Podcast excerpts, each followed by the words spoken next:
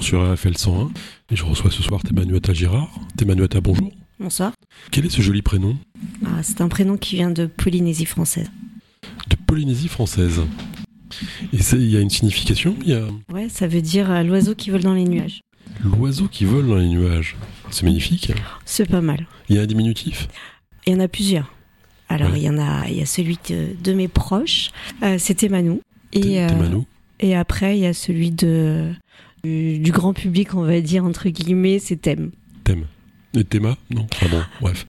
Vous êtes vice-présidente déléguée à l'agriculture et à l'alimentation pour la région centre. Oui. Et il y a 14 vice-présidents Et je suis la 14e. Mais ça peu importe le numéro, mais et 14 c'est énorme quand même, non?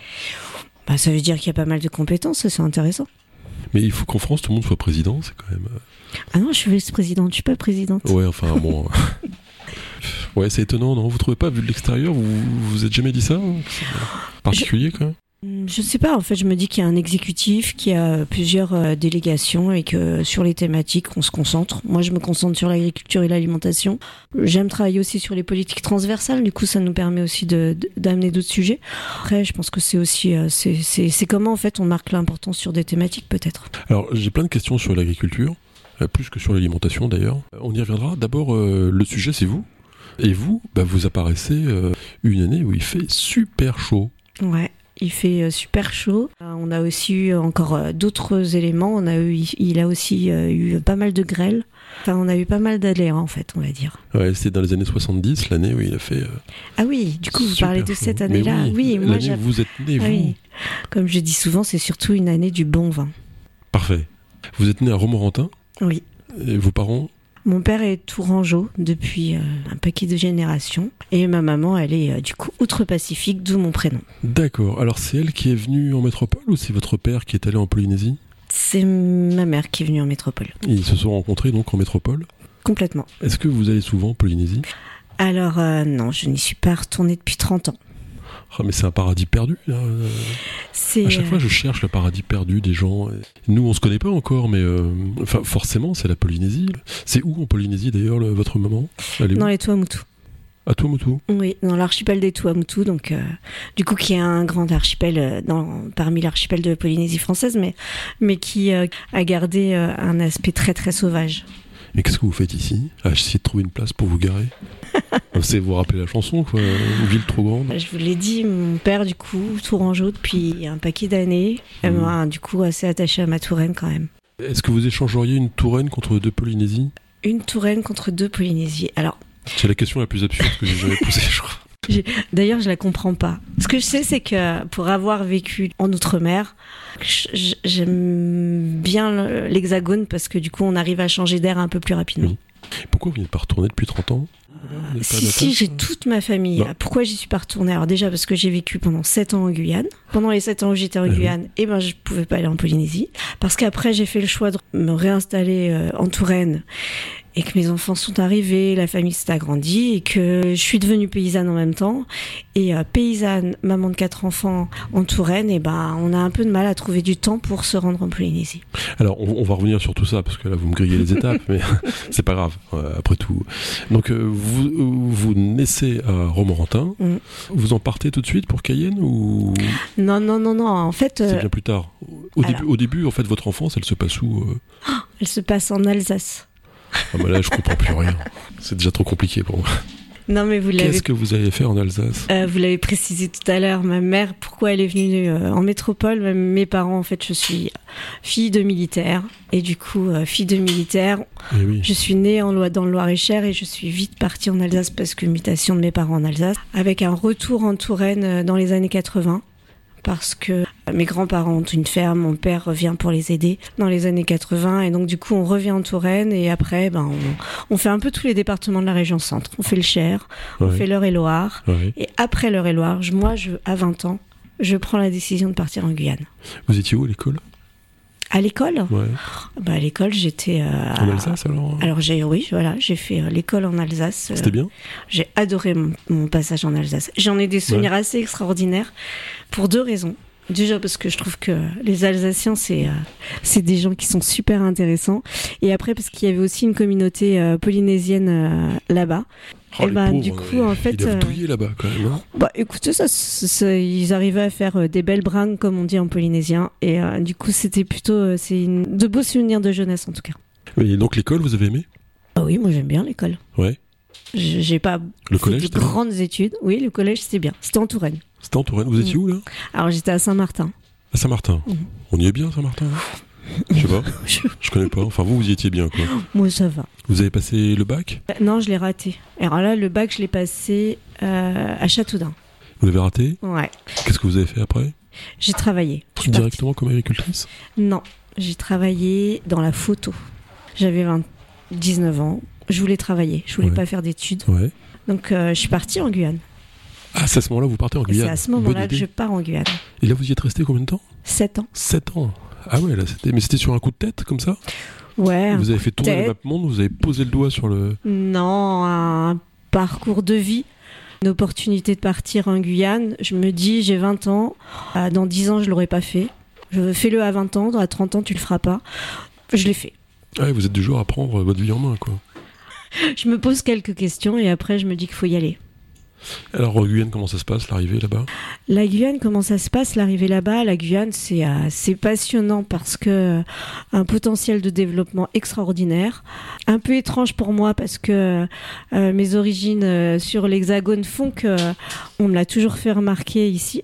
On m'appelait la Noiroute quand j'étais plus jeune et euh, mon premier jour en Guyane, on m'appelle Blanchette. Donc ça me fait un peu sourire et en même temps, je trouve que c'est euh, surprenant, mais pas pas spécialement enfin si c'est désagréable, mais du coup j'en ai pas, je m'en suis pas sentie non plus euh, plus victime que ça.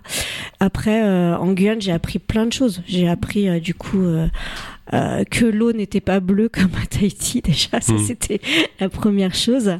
Et euh, mais après on, on apprend à vivre du coup euh, dans un territoire où où la faune et la flore sont assez présents, même si à 20 ans je je suis quand même assez éloignée de ça.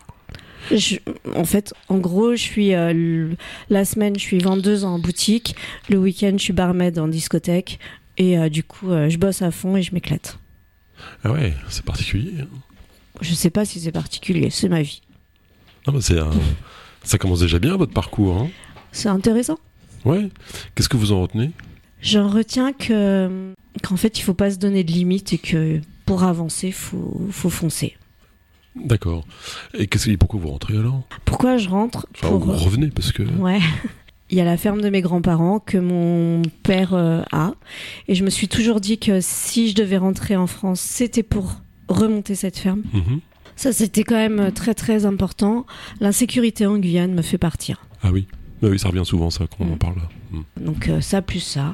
Vous Un changement dans choses ma vie. Pas forcément. Vous avez dû voir des choses pas forcément très drôles en Guyane. hein. Ouais, on voit des choses, on est confronté à une réalité en fait sur la sécurité qui est quand même euh, assez dure. Après, euh, ça nous permet de relativiser ailleurs. En rentrant en Guyane, vous arrivez directement en, t- en- en tour- Oui. enfin, donc dans la ferme euh, familiale. Oui. Et là, euh, vous vous formez directement au premier jour, clac. euh, Euh, Mon père a quelques brebis. Il euh, alterne entre Paris et la ferme. C'est pas facile pour lui et je lui dis laisse, je vais gérer. Paris et la ferme parce que parce que l'armée? Parce que toujours à l'armée, ouais.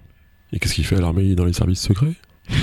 Non, non, non, non. Bah, pas. Il est, il est, euh, si, si, il était euh, à la DPSD, mon père. C'est quoi Donc, ça? euh, C'est la protection de la défense. Et il est logisticien, Ouais, donc il est agent secret, c'est ça? Il vous a fait croire qu'il était. peut-être. D'accord.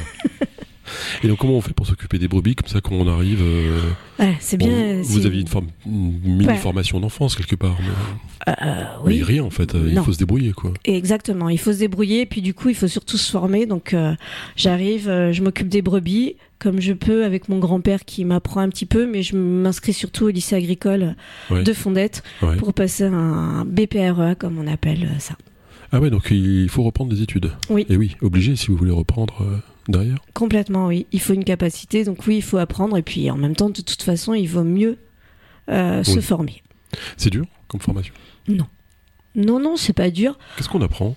Euh, on apprend, euh, on apprend d'un côté un peu de gestion quand même sur un outil, c'est une entreprise.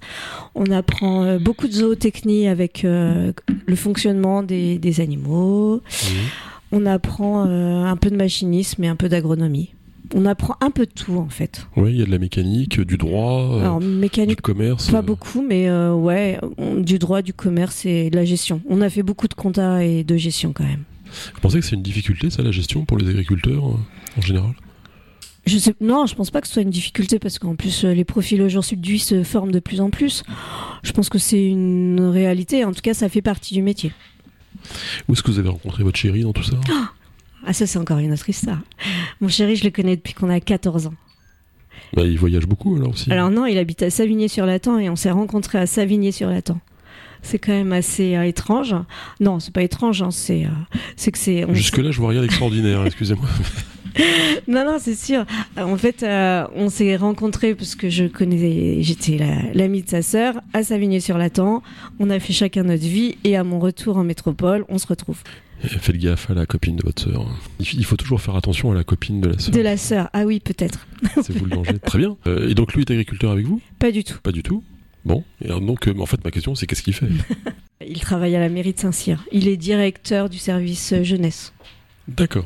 Euh, donc vous voilà une brebis euh, dans un bras, un bilan d'exploitation dans l'autre main.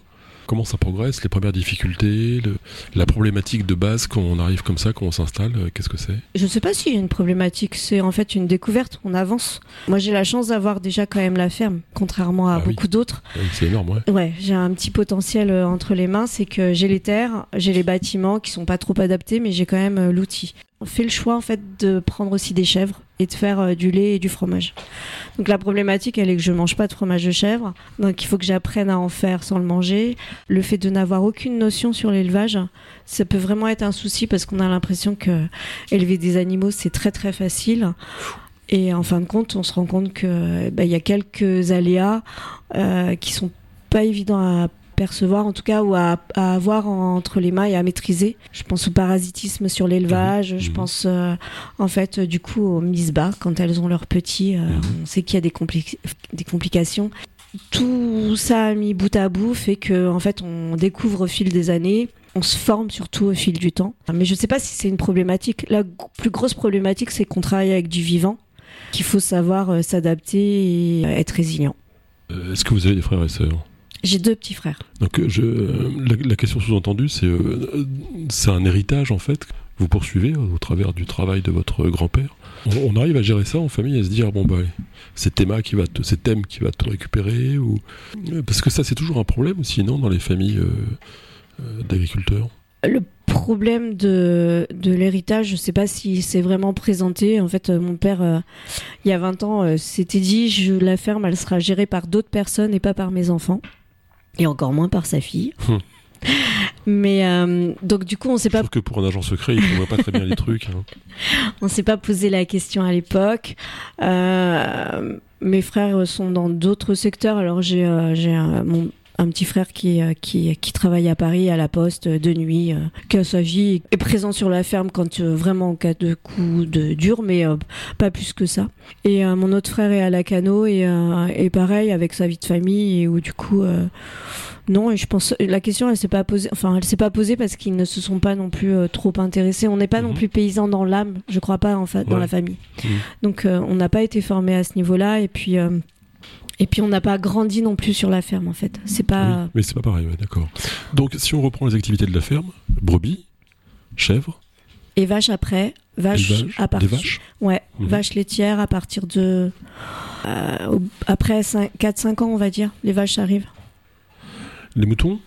les brebis elles sont là Ah pardon. Les, les, les oui, brebis et les moutons Ouais, elles sont- sont, sont là déjà là. depuis le départ Ouais. Euh, moi, je fais partie des, des pas égaux qui seraient pas à faire la différence entre un taureau et une poule. C'est quand même, sauf dans mon assiette. La consommation de viande diminue en France, non? Apparemment Qu'est-ce qu'il faut en penser? Si la consommation de viande importée sur le territoire diminue, ça, je pense que c'est pas trop gênant. Enfin, c'est même bien. En gros, on se rend compte qu'on a de, beaucoup de viandes qui ont été, qui sont consommées, qui sont arrivées sur le territoire et qui euh, proviennent d'élevages un peu plus industriels que ce qu'on a en France. Donc, je me dis que ça, c'est, ça peut être bien. Je pense que ce qu'il faut surtout accompagner, c'est un élevage durable. Qu'on Les est fermes-usines, ça existe encore? En France? Ouais. peut-être qu'en volaille, ça existe. En bovin, moi, j'en ai, j'en connais pas. J'en ai jamais croisé. Et en région centre, euh, je, moi, j'ai pas la définition exacte de la ferme usine. Hmm. Euh, j'ai pu croiser la ferme des mille vaches à l'époque, qui était hmm. dans le nord. Hmm. on n'en a pas en fait dans la région centre. On peut partir en vacances quand on est agriculteur? C'est compliqué. Ouais. D'où 30 ans sans partir à Tahiti. Oui, ceci explique cela Un peu. Donc c'est un rêve de repartir ça approche. Le rêve, on va bientôt le concrétiser. Alors j'ai proposé à Abdel qu'on fasse un jeu concours où le troisième appel soit le gagnant d'un voyage de 15 jours à Tahiti. Mais c'est Abdel qui a gagné. On ne sait pas pourquoi. Bon. Alors qu'est-ce qui vous amène au syndicalisme dans tout ça? Eh ben, le fait de d'avoir une ferme avec euh, des idées quand même assez. Euh, enfin, je voulais garder mon autonomie sur la ferme, donc euh, garder mon indépendance, donc euh, avoir des animaux qui qui mangent plus d'herbe que de enfin que d'aliments euh, que de granulés et autres. Et je me rends compte que je me sens quand même un peu seule dans mon dans mon entourage et euh, et, c'est en échangeant à une première réunion à la Confédération paysanne que euh, je me dis qu'en fait, je suis pas si seule que ça et, euh, qu'il y a d'autres personnes qui fonctionnent et qui travaillent comme moi, mais qui sont pas spécialement sur mon territoire. Et donc, il faut qu'on arrive à échanger un peu plus avec, avec eux. Est-ce que vous avez serré la main de José Bové? Oui. Il est sympa Oui, après, je lui ai juste serré la main. Non, mais on s'est croisés. Euh, alors déjà parce que à la Confédération paysanne, on ne cumule pas euh, politique et syndicalisme. Ah. Ça, c'est déjà ah. une première chose. Et euh, Mais en ce qui vous concerne, d'ailleurs, c'est raté aussi, non? Ah non, moi j'ai arrêté mon et l'autre. D'accord. L'un et l'autre. Voilà, c'est Souvent, c'est on est syndicaliste. Enfin non, souvent, je sais pas, mais en tout cas, on, on fait pas les deux en même temps. On peut pas avoir un mandat national et un mandat euh, électif au-delà d'une commune de plus de 3000 euh, habitants, par exemple. Alors c'est le fait d'avoir rencontré euh, d'autres professionnels qui vous a fait prendre conscience qu'il y avait une solitude qui était, si j'ose dire, partagée en fait. Que... oui, ou solitude qui évoluait parallèlement sans se rencontrer, sans se parler Ou un modèle en tout cas. Je pense que j'avais besoin en fait de rencontrer sur des des, des, des, fermes de petite échelle. Moi, j'ai une petite ferme, j'ai une cinquantaine d'hectares. J'ai, euh, j'avais euh, quand j'ai démarré, j'avais euh, une cinquantaine de brebis et puis et une vingtaine de chèvres. Et, et ça, c'était un modèle à l'époque, il y a 20 ans, qui, qui était plus trop à la mode, quoi. Donc, il fallait que je retrouve des gens qui travaillent comme moi. C'est, c'est une petite exploitation en termes d'hectares, ça Oui. Donc, vous, vous, vous ne produisez pas de légumes ou de, de céréales ou choses comme ça Alors je produis quelques céréales pour mes animaux. D'accord, oui, enfin c'est pour les animaux. Vous, vous ne fabriquez pas de, euh, de maïs, de, de betteraves, de pommes de terre je, Non, je ne fais pas pousser de légumes. Déjà, la terre, elle est bien trop basse pour moi. Et, euh, et euh, non, non, ouais, vraiment, en fait, on a sur les 50 hectares, on a 10 hectares de céréales pour la consommation des animaux. Mmh. Vous avez des aides européennes? Oui. La PAC. La PAC. Essentiellement, oui. Pourquoi est-ce que, euh, depuis que je suis petit, quand je regarde la télévision, je vois des paysans qui brûlent des pneus devant les préfectures en criant sur la PAC alors qu'ils touchent le pognon? Parce qu'ils sont pas à la Confédération paysanne? Ah, alors, expliquez-moi ça. Non, alors pourquoi, pourquoi ils brûlent des pneus? Pourquoi ils gueulent après la PAC? Pourquoi ils... Parce que le budget de l'Europe, c'est quand même 80%, enfin pendant très longtemps, ça a été 80% pour la PAC. Hein. Pour la PAC et pour la France, surtout. Premier contributeur et premier bénéficiaire. Ouais, ouais. Non, non, mais je pense que. Euh, alors, moi, je suis pro-européenne et j'estime qu'en effet, la PAC, elle est. Euh, c'est 9 milliards d'euros euh, qui sont à, à utiliser de manière euh, très très large et du coup à encourager surtout aujourd'hui sur la transition agro-environnementale. Donc pourquoi les paysans ont crié? Je pense que euh, à l'époque je sais je hmm. j'ai jamais trop compris. Je pense qu'en effet moi je me suis battue pour avoir une PAC plus équitable quand j'étais à la Confédération paysanne. Je me suis battue par exemple pour euh, avoir un forfait aux petites fermes pour que les, fermes mhm. d'une cinquantaine d'hectares qui ne répondaient pas aux orientations de la PAC euh, précisément euh, puissent quand même avoir une aide de, l'Europe pour euh, conserver leur modèle et, et, et, du coup toucher quand même une subvention de l'Europe. Je suis aussi pour l'aide au pastoralisme parce que j'estime que même si on n'est pas euh, censé être dans une région euh, très pastorale, on a quand même euh, quelques zones dans l'Indre qui pourraient y répondre et je trouve que c'est dommage qu'on ait concentré que sur certaines aides. Et en tout cas, je pense qu'il faut vraiment accompagner sur cette transition et en effet sur le verdissement. C'est dommage qu'on ait, on ait moins de, d'aide pour la bio aujourd'hui. Quoi. Mais vous ne trouvez pas, pour élargir un peu la question, que c'est quand même un peu tous ceux qui bénéficient de quelque chose qui crient le plus fort? Enfin, j'ai une vague pensée pour les contrôleurs SNCF là, mais d'une manière générale. Alors, sur la PAC et concernant les paysans, moi j'ai toujours eu un peu de ce qui me gêne dans l'histoire, c'est qu'on on, a beaucoup dévalorisé notre alimentation. Et en dévalorisant notre alimentation, enfin, dans notre panier, en gros, euh, on sait qu'on ne met plus le même euh, montant euh, qu'avant. Mais en dévalorisant notre alimentation, on a aussi dévalorisé, en fait, surtout la valeur auprès d'un paysan. Et aujourd'hui, une heure payée d'un paysan, et en comptant la PAC, elle est quand même restée très très éloignée d'une heure de notre mécanicien voiture. Et ça, on ne pourrait pas le remettre en lien avec notre alimentation parce que sinon plus personne peut se nourrir. C'est pour ça que je, suis assez, en effet, euh, la PAC c'est un gros budget et la PAC c'est des grosses sommes d'argent qui peuvent retomber sur les fermes, sauf que malgré tout, on a quand même 80% des paysans qui touchent que euh, moins du SMIC, quoi. Oui, je comprends le point de vue, mais euh, si je me fais un peu l'avocat du diable quand même, et je vois des jeunes éleveurs arriver, des gens de 20-25 ans, Arriver à être éleveur aujourd'hui, alors qu'on apporte du mouton euh, de partout, jusque de Nouvelle-Zélande, alors ok, on peut favoriser les circuits courts, etc. Mais euh, c'est un peu facile d'aller gueuler après, hein, alors que, je sais pas, moi, si je fais une entreprise d'informatique, c'est peut-être moins important que de vous donner à manger. Enfin, j'aurai aucune aide si jamais je plante. À moi, est-ce que les gens sont pas un peu irresponsables de se lancer dans des carrières qui pourront jamais suivre parce qu'ils sont dans un contexte économique qui le permet pas Ils viennent gueuler sur l'État ne sais pas si. Enfin, l'irresponsabilité sur l'élevage, on a quand même besoin d'avoir de l'élevage sur notre. Ah oui. Moi, je, reste, je, je, je, pense que rien que par un équilibre, pour un équilibre agronomique, on a besoin de l'élevage. On a besoin de l'élevage pour l'équilibre agronomique, on a besoin de l'élevage pour l'entretien de nos paysages et de nos terres, et puis on a besoin de l'élevage parce que du coup, euh, c'est un vrai équilibre. Euh, mais le schéma économique, il tient pas Alors, le schéma économique, il tient pas. Il devrait tenir. Il devrait tenir. Pourquoi? Bah, Parce que les subventions, elles sont juste là pour avoir une alimentation accessible. Oui, mais ça, ça fait pas. La subvention n'est pas dans le schéma économique. Eh bah, Par définition. Elle, en fait partie aujourd'hui. Ah bah, elle devrait pas. Enfin, c'est bah. pas sain, quoi. C'est même extrêmement malsain de dire qu'un schéma économique tient sur une sub. Bah, parce que du coup, en fait, la sub, elle est. La sub, elle tient, le schéma économique, il tient sur la sub parce qu'on la donne aux paysans. Mais bah on pourrait aussi très bien la donner à chaque consommateur. On la donne de la même manière, on la donne à chaque consommateur. Si on a, on, votre euh, prix du litre de lait était euh, vraiment facturé à hauteur en fait euh, d'une heure d'un mécanicien. Et eh ben il y a cette fameuse marque de lait là. c'est moi le, c'est qui, le patron, c'est ça mm. Ouais.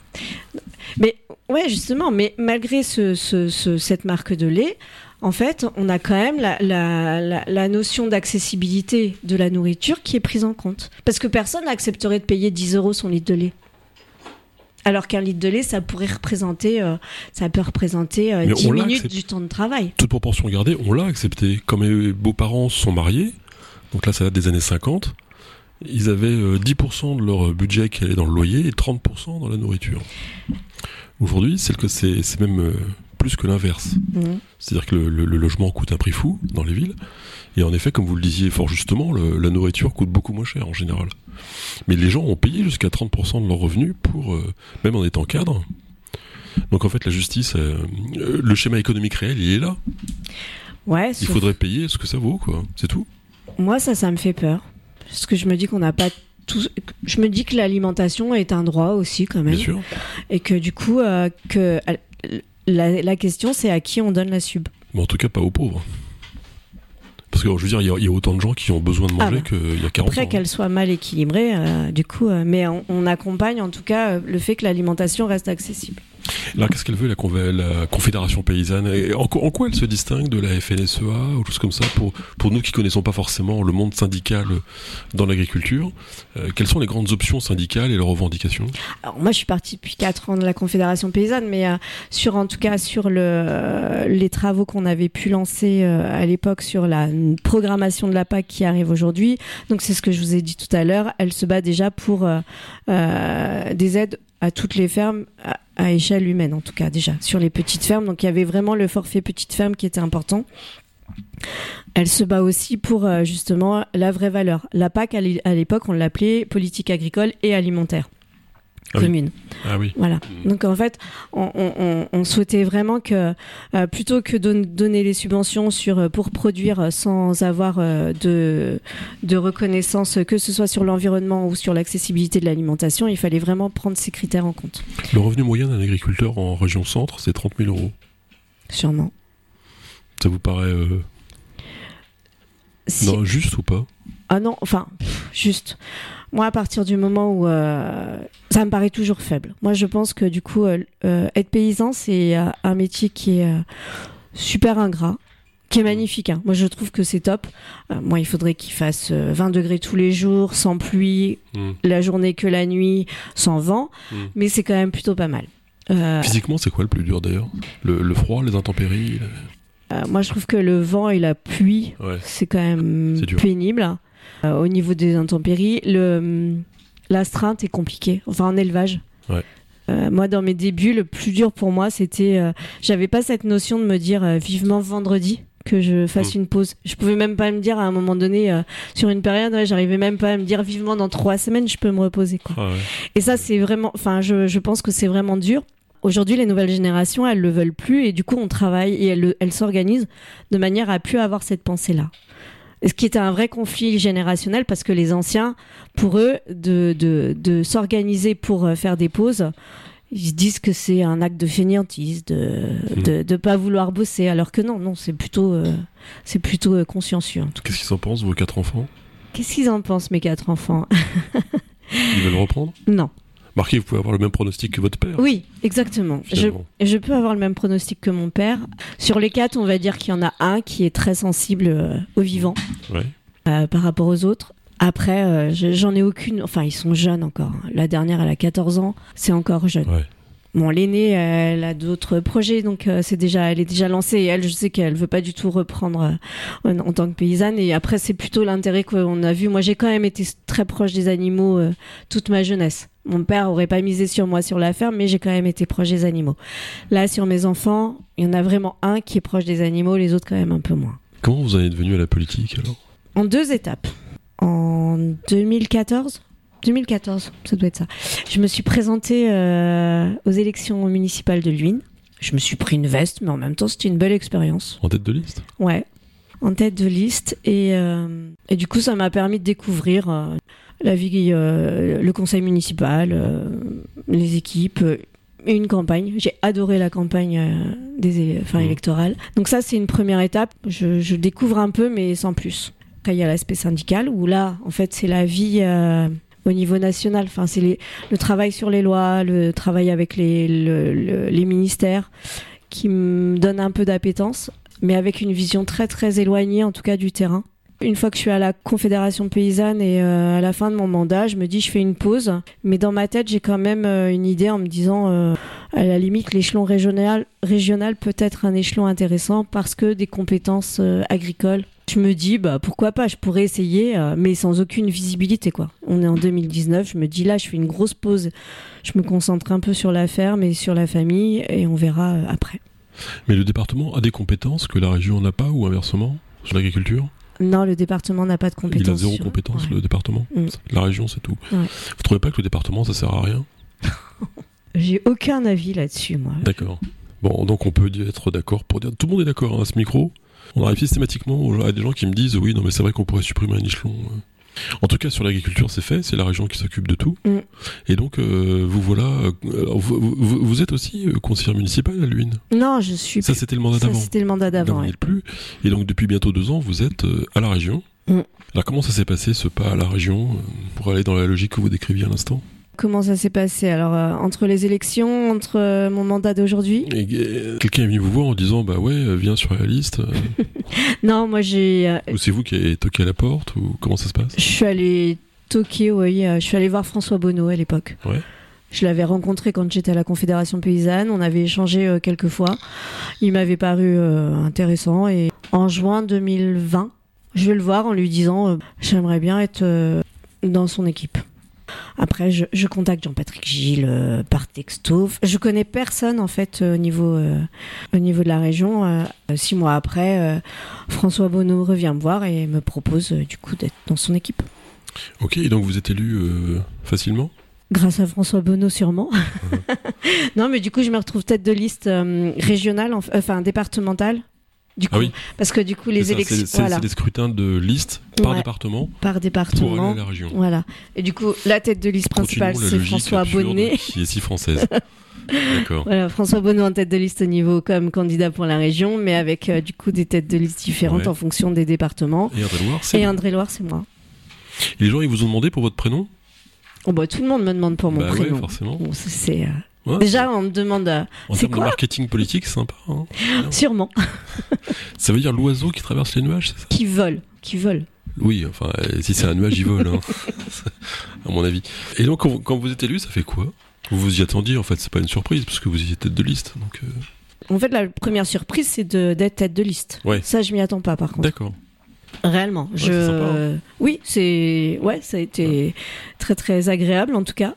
Mais euh, je m'y attends pas. Euh, En effet, euh, une fois que les élections enfin, sont jouées, oui, je sais que je vais être élue. Et quels étaient vos engagements par rapport au monde agricole au moment où vous étiez candidate à la région? J'en avais pas. Enfin, j'étais euh, Ah dans bah le. ouais, euh, Tranquille. Ah non, mais mon- mes engagements, c'est-à-dire? Bah, en tant que programme électoral, ou je, Ah comme on disait autrefois, promesse électorale, mais enfin, euh, Ah, si, si. bah, quelles celle, étaient les orientations que vous vouliez donner au monde agricole en Celle- étant candidate? Celle que je porte aujourd'hui. Le renouvellement des générations. Ouais. la relocalisation de notre alimentation. Et puis euh, la conversion euh, amplifiée euh, de l'agriculture biologique. Alors, où on en est sur ces sujets? Bon, c'est les trois axes, les trois sujets principaux en tout cas de, la mandature. Euh, sur euh, le renouvellement des générations, en tout cas, on essaye de travailler avec les acteurs. euh, alors dire qu'il y a des progrès l'année dernière a été une bonne année d'installation, Ouais. un bon cru comme on pourrait dire.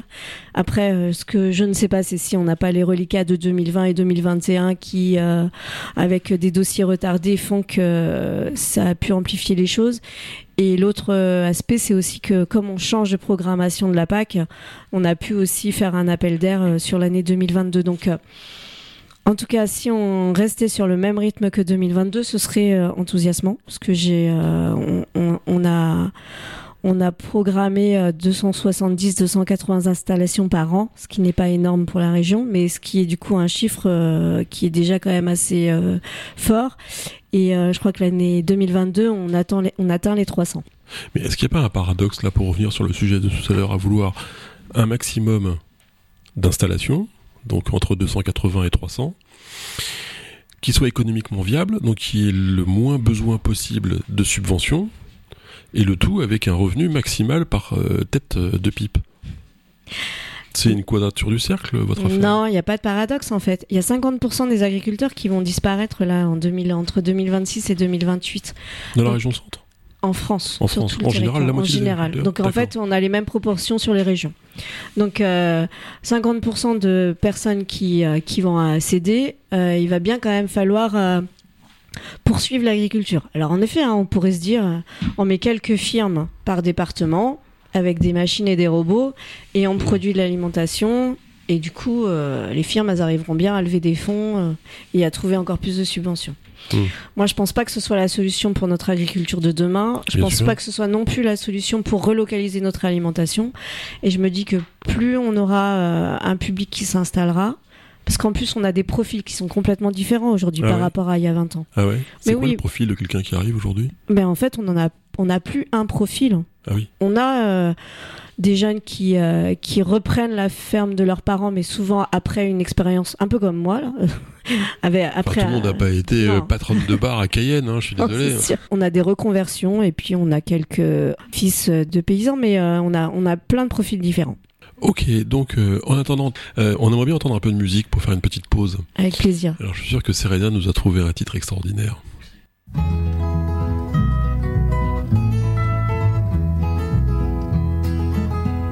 Fogs rolling in off the East River bank like a shroud.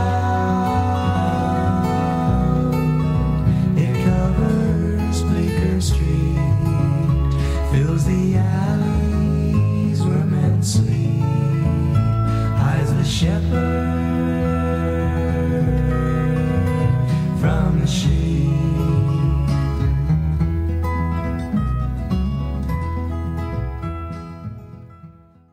C'est toujours parcours sur RFL 101. Merci pour euh, ce titre de Simon et Garfunkel, Bleecker Street, euh, qui est presque du chant grégorien en fait. Euh, c'est curieux. hein. Bon, c'est magnifique. De même que certains moments de grâce que vous vivez, euh, Théma Girard, parfois vous avez des moments comme ça d'illumination sur, sur un champ euh, en plein après-midi euh, avec, avec des brebis pas loin. D'illumination, je sais pas. Mais par contre, c'est vrai qu'il y a des périodes où, euh, quand on, je- j'emmène les, les chèvres au champ ou les brebis, euh, j'aime bien me poser avec elles. Ouais, Il y a un contact avec le vivant qui est irremplaçable hein, dans cette profession. Ouais, complètement. En fait, euh, c'est un sentiment d'évasion aussi, je pense. On est au milieu de rien et de tout en même temps. On a cette faune autour de nous. Enfin, c'est- pas facile à expliquer, mais c'est vrai que euh, il y a des fois, je me, je me pose et. Et vous êtes dans euh, l'essentiel. ouais. En fait, et, euh, je suis avec ma chienne parce qu'elle travaille aussi avec moi quand elle, quand moi je suis là, parce Mm. qu'elle est tous les jours, mais moi j'y suis pas. C'est plutôt pas mal. Euh, vous disiez tout à l'heure que donc le renouvellement des générations était un sujet majeur Mm. pour tous les agriculteurs de France et donc euh, pour ceux de la région Centre-Val de Loire dont vous avez la responsabilité euh, dans cette fonction publique. Euh, Il y a d'autres sujets aussi qui sont importants euh, sur lesquels vous travaillez et notamment euh, la relation au bio. Oui. L'agriculture bio dans la région, c'est quoi 7% Euh, ouais, c'est à peu près 7%, c'est 12% de- d'agriculteurs, il me semble, Mhm. et euh, 7% de surface agricole utile, le fameux SAU. Il y a 25 000 agriculteurs dans la région. C'est ça. C'est beaucoup euh, Je sais pas si c'est beaucoup. J'ai jamais Oui, en le. soi, ça veut rien dire, en. Ouais. je- Après, c'est intéressant. Ça veut dire que c'est une filière économique quand même qui est assez, euh, qui est assez dynamique. Comment on fait pour le relocaliser euh, la production? La production, elle est là. On a la chance d'avoir une production même très hétérogène. En fait, on a la chance, on a du vin, on a. Je viens souvent sur le vin, mais Oui, j'ai l'impression. Mais en plus, euh, on a du vin, on a du fromage, on a euh, du coup euh, beaucoup de céréales. Enfin, on a souvent l'impression que notre euh, région est très représentative en céréales, mais du coup, on a aussi euh, donc, euh, euh, mais on, a plein d'autres. On est aussi producteur pas en alimentation, mais en horticulture. Enfin, en gros, ce qui est intéressant en région Centre-Val de Loire, c'est qu'on a un panel de production assez large. Et pour relocaliser notre alimentation, donc c'est pas la production, elle est bien présente, c'est bien l'alimentation qu'il faut relocaliser. Ce qui nous manque en fait en région centre, c'est peut-être nos outils de transformation. On a très peu d'outils de transformation parce qu'il était beaucoup plus facile d'envoyer euh, les veaux en Italie, le blé au Brésil euh, et autres. Après, euh, c'était une organisation qui était comme telle et qui a fonctionné un temps. Là aujourd'hui, les gens veulent consommer un petit peu plus local. Mais euh, qui dit consommer local veut pas obligatoirement dire euh, je prends mon panier et je vais chez mon voisin agriculteur qui produit quoi. Donc comment on arrive à restructurer tout ça? Donc la difficulté, c'est la transformation. Je pense que ça, c'est qu'il un... y a moins de marge en fait et il y a plus d'investissement. bah parce que non, on a surtout une industrie euh, agroalimentaire qui s'est pas du tout implantée en région Centre-Val de Loire. Et pourquoi? Bah parce que je j'en sais rien. Je sais pas, c'est des raisons historiques. a- Ouais, je pense que c'est une raison historique parce que les grandes cultures avaient pris le dessus et que du coup les grandes cultures Ah oui. partaient directement sur les bateaux en fait. Mais ça va être très compliqué. Donc euh, vous, votre job là-dessus, c'est comment on fait alors pour essayer de valoriser cette euh, transformation pour que ce soit une alimentation plus locale Bah, du coup, on a quand même de plus en plus d'acteurs euh, qui reviennent dans la région. Parce qu'en fait, on est quand même pas trop loin de Paris aujourd'hui. Qu'on a un bassin de vie euh, qui est pas non plus euh, euh, inintéressant. hein. On reste quand même sur une région qui est quand même assez. euh, avec, on n'a pas des grosses, grosses mégalopoles, mais on a quand même des, des, des agglos qui sont assez intéressantes. Donc, on a des acteurs économiques qui reviennent et qui étudient pour faire de la transfo, que ce soit pour faire des pâtes Hmm. ou autre en fait. Il y a un truc qui m'étonne en ce moment, je- enfin ce qui m'étonne c'est qu'on n'en ait pas parlé justement, c'est le- ce problème de coût de l'énergie Mm. euh, pour, les, pour les professionnels de l'agriculture, euh, que ce soit des éleveurs, enfin tout type d'agriculteurs.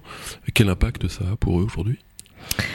Le coût de l'énergie, en fait, ça a eu un double impact. Alors déjà, euh, moi, je pense beaucoup aux éleveurs. Enfin, d'ailleurs, c'est euh, un de mes sujets quand même, l'élevage. Mais euh, le coût de l'énergie, il a un double impact parce que les éleveurs, après la sécheresse qu'on a pu connaître, la grosse canicule là en 2023, du coup, les éleveurs ont En vu en 2022, euh, 2022, les éleveurs ont vu le, le coût de leur alimentation tripler et même quadrupler. Et en plus, là maintenant, ils ont vraiment les, euh, les coûts de, de flux aussi Mm. qui, qui, qui sont là. Donc moi, ce qui m'inquiète un peu plus, c'est euh, soit on a un arrêt de l'élevage. Et du coup, euh, ça va se, ça, ça va se dupliquer sur euh, d'autres cultures.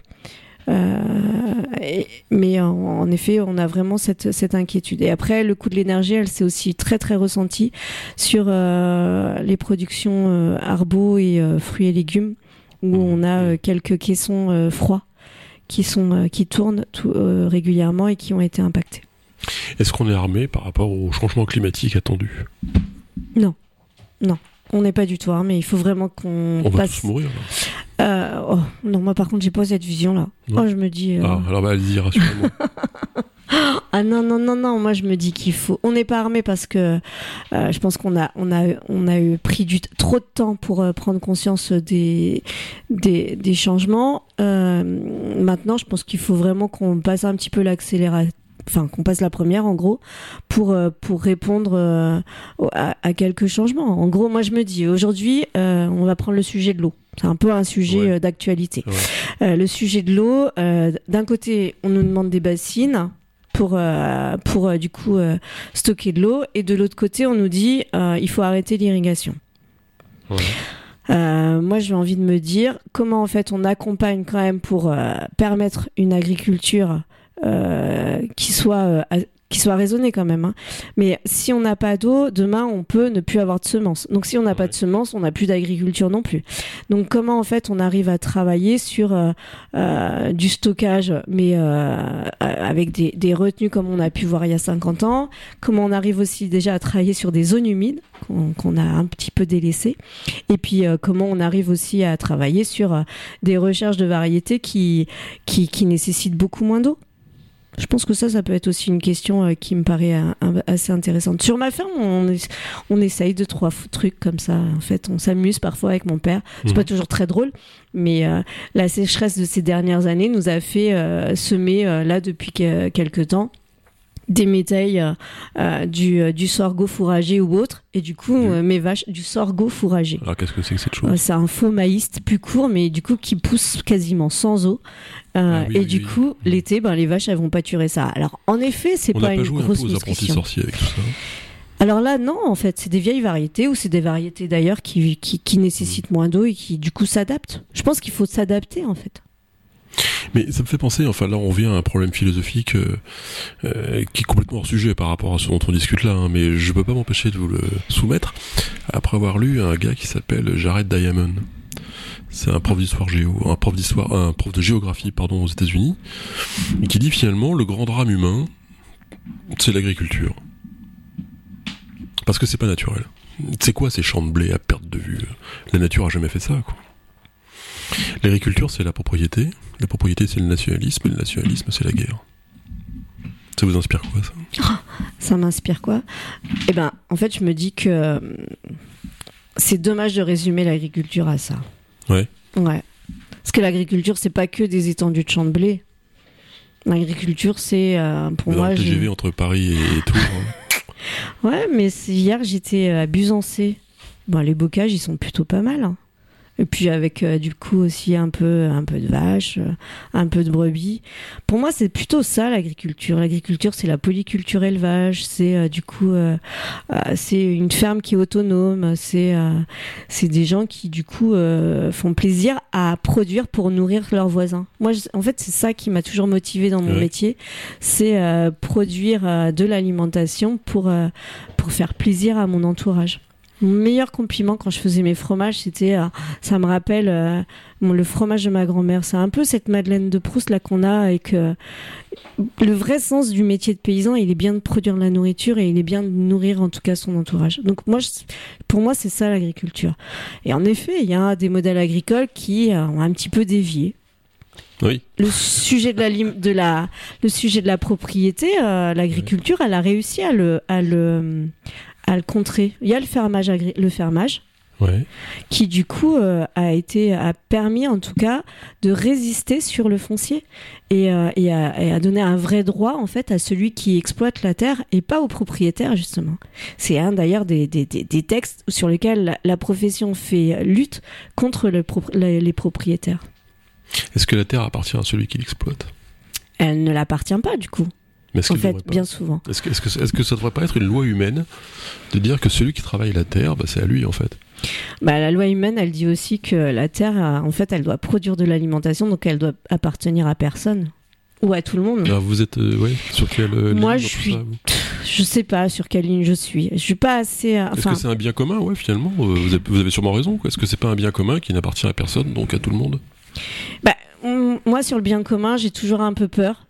Je, je Ouais. vois trop de. de, de- J'adore avoir des randonneurs ou des pêcheurs qui viennent chez moi. Par contre, c'est vrai que ça me gave de les voir, euh, du coup, euh, euh, casser les clôtures ou autre. Ou, euh, enfin, bref, on a toujours un peu de, de conflit et, et, et un jour, et parfois, il y a- il y, a des personnes qui nous disent Ah, mais on paye nos impôts, donc on fait ce qu'on veut. Donc, c'est pour Ouais, ça que je suis ouais, toujours un petit ouais. peu.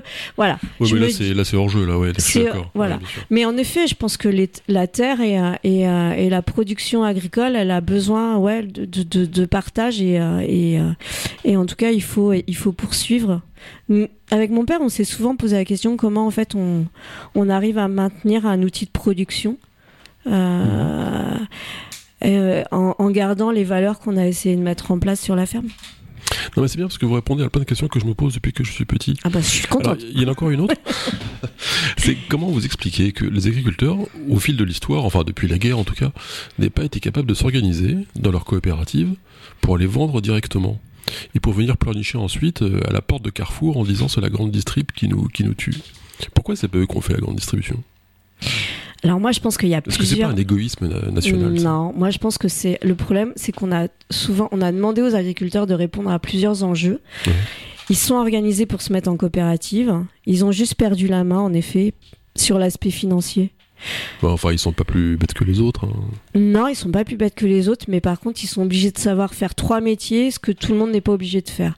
Et avec des métiers qui sont pas non plus si faciles que ça. Non, ça, j'y crois pas. Ça. Ah, moi, je suis être, un- être là, je, là, je suis pas client.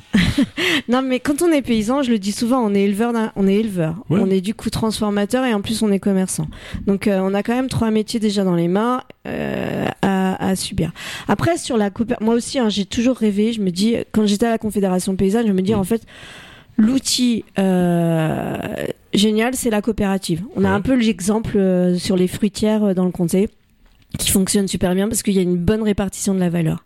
Le souci, c'est que les coopératives, elles, sont rentrées dans un jeu et dans un code commercial et des marchés qui font que, bah, du coup, les paysans ont perdu la main là-dessus.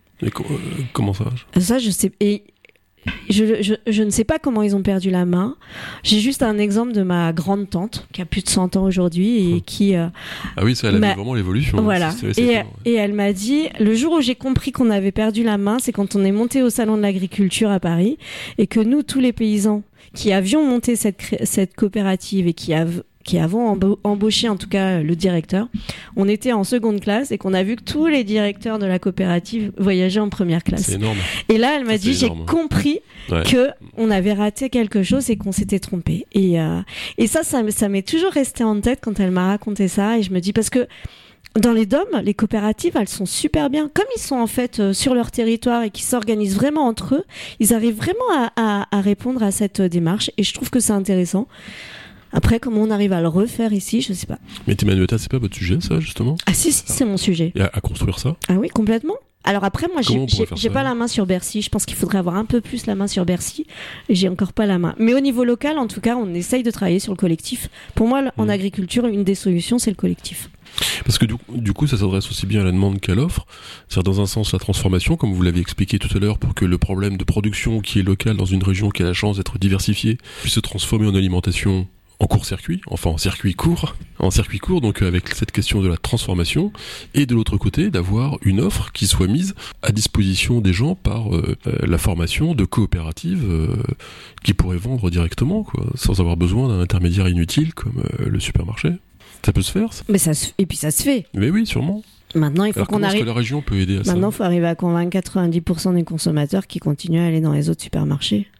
Parce que c'est 90% de la consommation qui se fait quand même dans les supermarchés. C'est encore avec la faute des gens, ça. Non, ah non, ça c'est un truc que j'ai pas toujours. Non, non, non. Moi je dis pas que c'est de la faute des gens et en plus j'ai toujours, enfin je n'ai jamais été d'accord à, à dire que c'est à cause du consommateur. Ça je suis complètement opposé. Le consommateur il fait comme Bah oui. il, peut Comme il peut. et ouais. comme il- on lui propose. Ouais, je suis d'accord. Donc ça là-dessus, euh, je, je me dis non, c'est pas à cause du consommateur.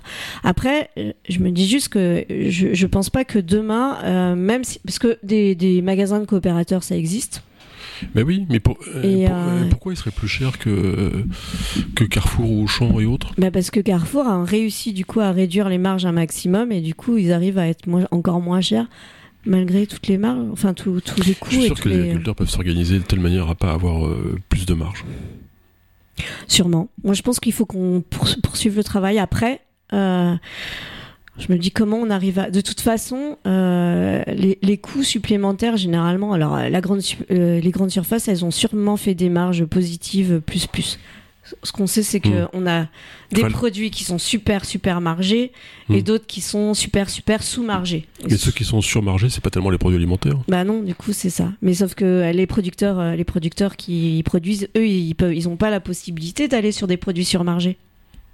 Non, mais ils pourraient, euh, puis s'ils maîtrisent toute la chaîne, ils auraient euh, moins de coûts de revient finalement à le proposer directement.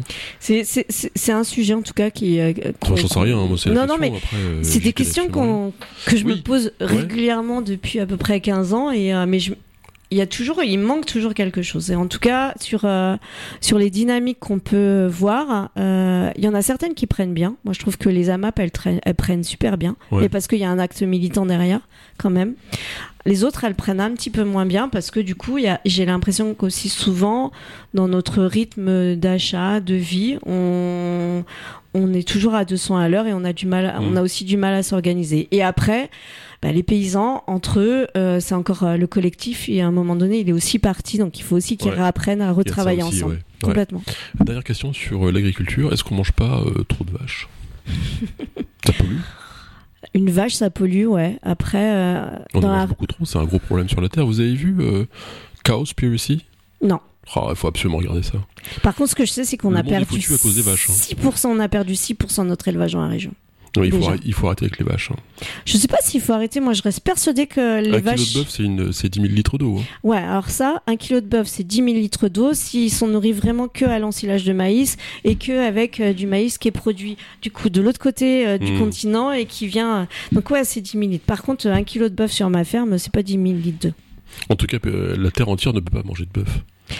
La surface euh, de la Terre n'y suffirait pas. Mais de toute façon, toutes les consommations, tout doit se baser sur la régulation et sur un équilibre. Moi, je pense que je- voilà, c'est l'équilibre en fait. C'est qu'on n'est pas obligé de d'interdire ou de tout arrêter. Je pense qu'il faut continuer. Alors euh, peut-être pas tout continuer, j'en sais rien. Mais moi, je suis vraiment plutôt pour l'équilibre. Bon, des questions plus personnelles maintenant, si vous voulez bien. De toute façon, vous n'êtes pas obligé. hein. c'est quoi ce tatouage? Euh, Celui-ci, c'est euh, c'est mon cousin qui me qui me fait mes Alors, c'est tatouages. la main déjà. gauche. hein. Ouais, c'est la main gauche. Oui, je sais pas, parce que j'avais peur d'avoir trop mal sur la main droite, je pense. Parce que ça fait mal un tatouage quand même. Euh, c'est euh, c'est- c'est c'est- c'est moi. Il m'a, je lui ai laissé libre choix et donc c'est moi. Après, je n'ai pas. étiez amoureuse du cousin? Ah non non non non non, pas du tout. euh, je ah non non, on se connaît trop trop longtemps pour ça. Oh. Oh, non non non non, je hum, autant le premier tatouage qu'il m'a fait, je lui avais demandé. euh, Vous avez beaucoup? J'en ai trois. Ouais. Donc je lui avais demandé de, de, de, de, de mettre euh, ma féminité, mes enfants et mon Ouais. mari et la, vous aviez peur de les et la nature. Non, mais j'avais envie de les avoir sur moi, en moi. C'est euh, le tatouage polynésien, ça fait quand même partie de Ah ouais, là, c'est culturel. voilà hein. de Ouais, ma ouais, culture. Donc euh, du coup c'était très euh, très important. Donc voilà, je voulais euh, la signification tatouée sur sur ma peau de mes enfants, de mon mari, de ma ferme, de voilà. Et de, la, et de ma féminité, parce que je suis assez attachée à, à ma féminité. À ce propos, est-ce que vous faites partie du réseau des élus femmes? Non, Mais pourquoi? Mais parce que parce que je suis une femme d'un côté et Mais je Vous suis connaissez Peggy Plou? une Ellie. Oui, oui, oui, C'est tout une à bonne fait. copine, euh, Peggy Plou. hein. Oui, oui, oui. Enfin, c'est- j'ai. Mais non, je ne suis c'est pas une dans. habituée de, de, de- de ce. D'accord. Là, vous lui passerez le bonjour de ma part. Je l'ai vu la semaine dernière. mais, Ouais. euh, voilà. Bah, elle serait contente de vous avoir. euh, C'est c'est- c'est pas vous enfermer dans un truc, non? C'est- c'est- Il n'y a pas un combat euh, féminin, justement? Je, je, je dis même pas féministe, hein, mais un combat féminin à mener.